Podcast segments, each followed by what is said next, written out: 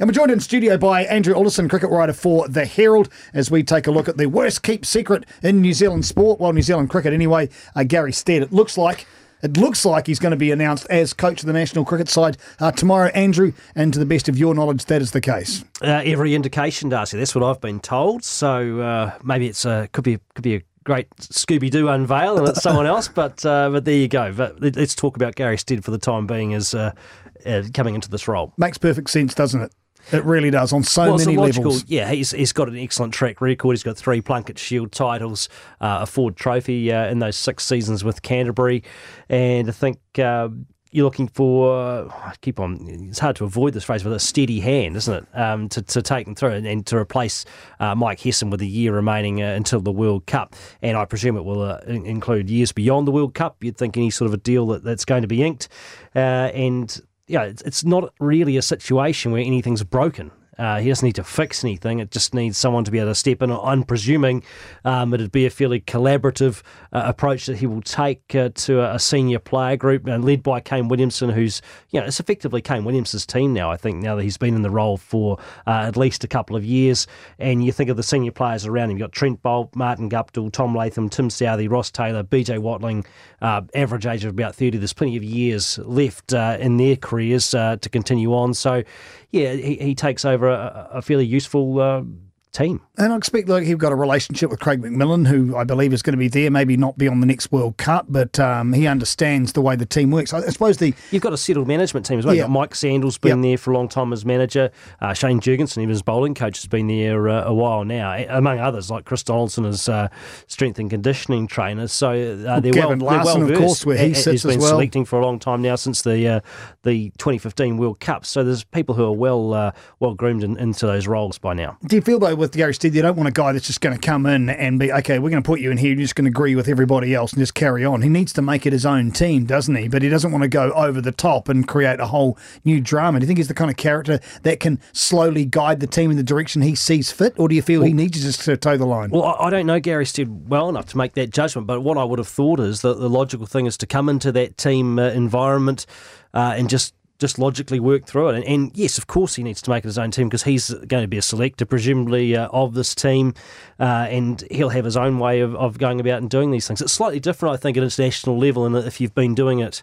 You know, in, you know, speaking as someone who's never coached uh, at that level, of course, but just observing, you know, you're bringing people through from a younger age into that provincial uh, major association environment, probably even from school uh, on occasion. Uh, whereas players in the international setup, they've been there a while and, and some of them are well established. They probably need a different type of uh, emotional intelligence in terms of managing them. So uh, I think it, it, will be a slightly or you know, change from from the uh, the major association environment. Is that successful time with the White Ferns as well? Has. What does that bring to the equation? Well, I suppose you know you'd have to say he's coached internationally um, in that regard. Um, took the White Ferns to the 50 over final uh, in 2009 and the 20 over final, uh, so has had some success there as well. So I think that uh, yeah, he's got the pedigree to take over this role. I would have thought, uh, you know, given the candidates they would have had. There a thought process that maybe the job was to be taken by somebody outside of New Zealand. I don't know how you stand with that. Do you think it's it's good for the team that it's a Kiwi? Is it is it important that it's a Kiwi coaching this side? I don't know about important. I think it, you, have certainly got to pick the best person for the job, but. Gary Stead, with his uh, track record, has earned that right, surely, uh, in, in that appointment.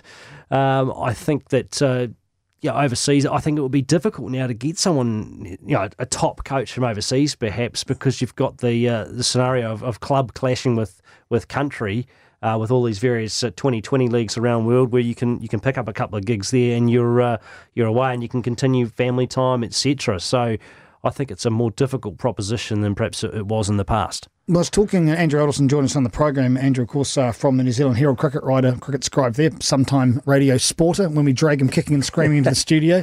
Uh, we, I, I, talked with Gavin Larsen a couple of weeks back about the four teams that have been announced. They've already been, we know who's going to be there, New Zealand A and all the various incarnations of these sides, saying that the players deserved preparation time. They need to know. He said to me that if there was going to be any tweaks when it comes to selection with the new coach coming in, which is a fairly obvious question, he believed it would be with uh, New Zealand A. Satisfied that with, with Gary Stead, if he does need to make some, it, will be okay going through that New Zealand A program. Plainly, he knows what the lie of the land is here in New Zealand, which is probably an important part about uh, being a New Zealander. But do you see him coming in and making any changes like that? Or? Well, I can't imagine he'd make too many drastic changes uh, for the for the time being. If you've already been presented with that platform that's going to take you through into the home summer, um, that's already there. You work with what you've got, and then you make decisions. Much like Hesson when he took over from John Wright, uh, he would have done the same. I seem to recall when after Wright took the team to the Caribbean, but then Hesson afterwards uh, was in, installed to go to India, and then started to develop his own. Um, take on, on the on the environment that was he was in. Uh, I, I, think with Gary Stead too, what shouldn't be underestimated is he's got a lot of experience. I mean, 15 domestic Summers, I think 101 uh, first class appearances, 103 list A appearances with Canterbury, five tests.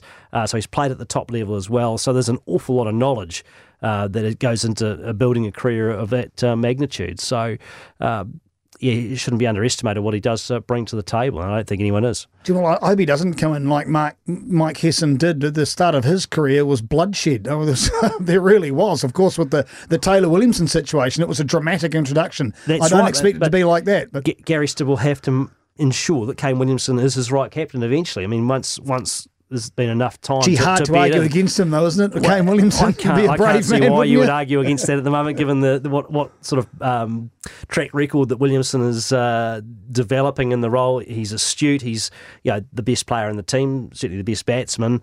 Um, you know, and I think that uh, when you look at that what he what he's built already, and and just because he's slightly more maybe introverted than a Brendon McCullum, um, his uh, technical nous and ability on that side of the game strategy uh, shouldn't be underestimated. Yeah, and it has to be a very collaborative situation because the the Cricket World Cup is on the doorstep pretty much. So he's going to have to tap into what Williamson knows, what assistant coach Craig McMillan knows. Uh, as you mentioned, Shane Jurgensen as well. He can't upset the apple cart that, too much because I mean, we're a favourite of. We're not a favourite, but we've got to be right up there when it comes to calculations. It has to be finals. a collaborative approach. I would have thought to start. I'm not going to argue with that one there. So we're thinking that uh, Gary Stead's going to be there and, and happy days. Looking forward to it. I don't know about you. I'm absolutely hanging out for the start of the cricket season. It's been too long. it it's can't been months. quick enough. No, it can't. but I mean, at least you know, they've got a, an excellent I guess, um, agenda to, to play towards with you know an A tour um, coming up. You've got the, the, the Test series against Pakistan, uh, and then you're leading on into another bumper summer um, of, of teams here. I mean Sri Lanka, Bangladesh, India, the like.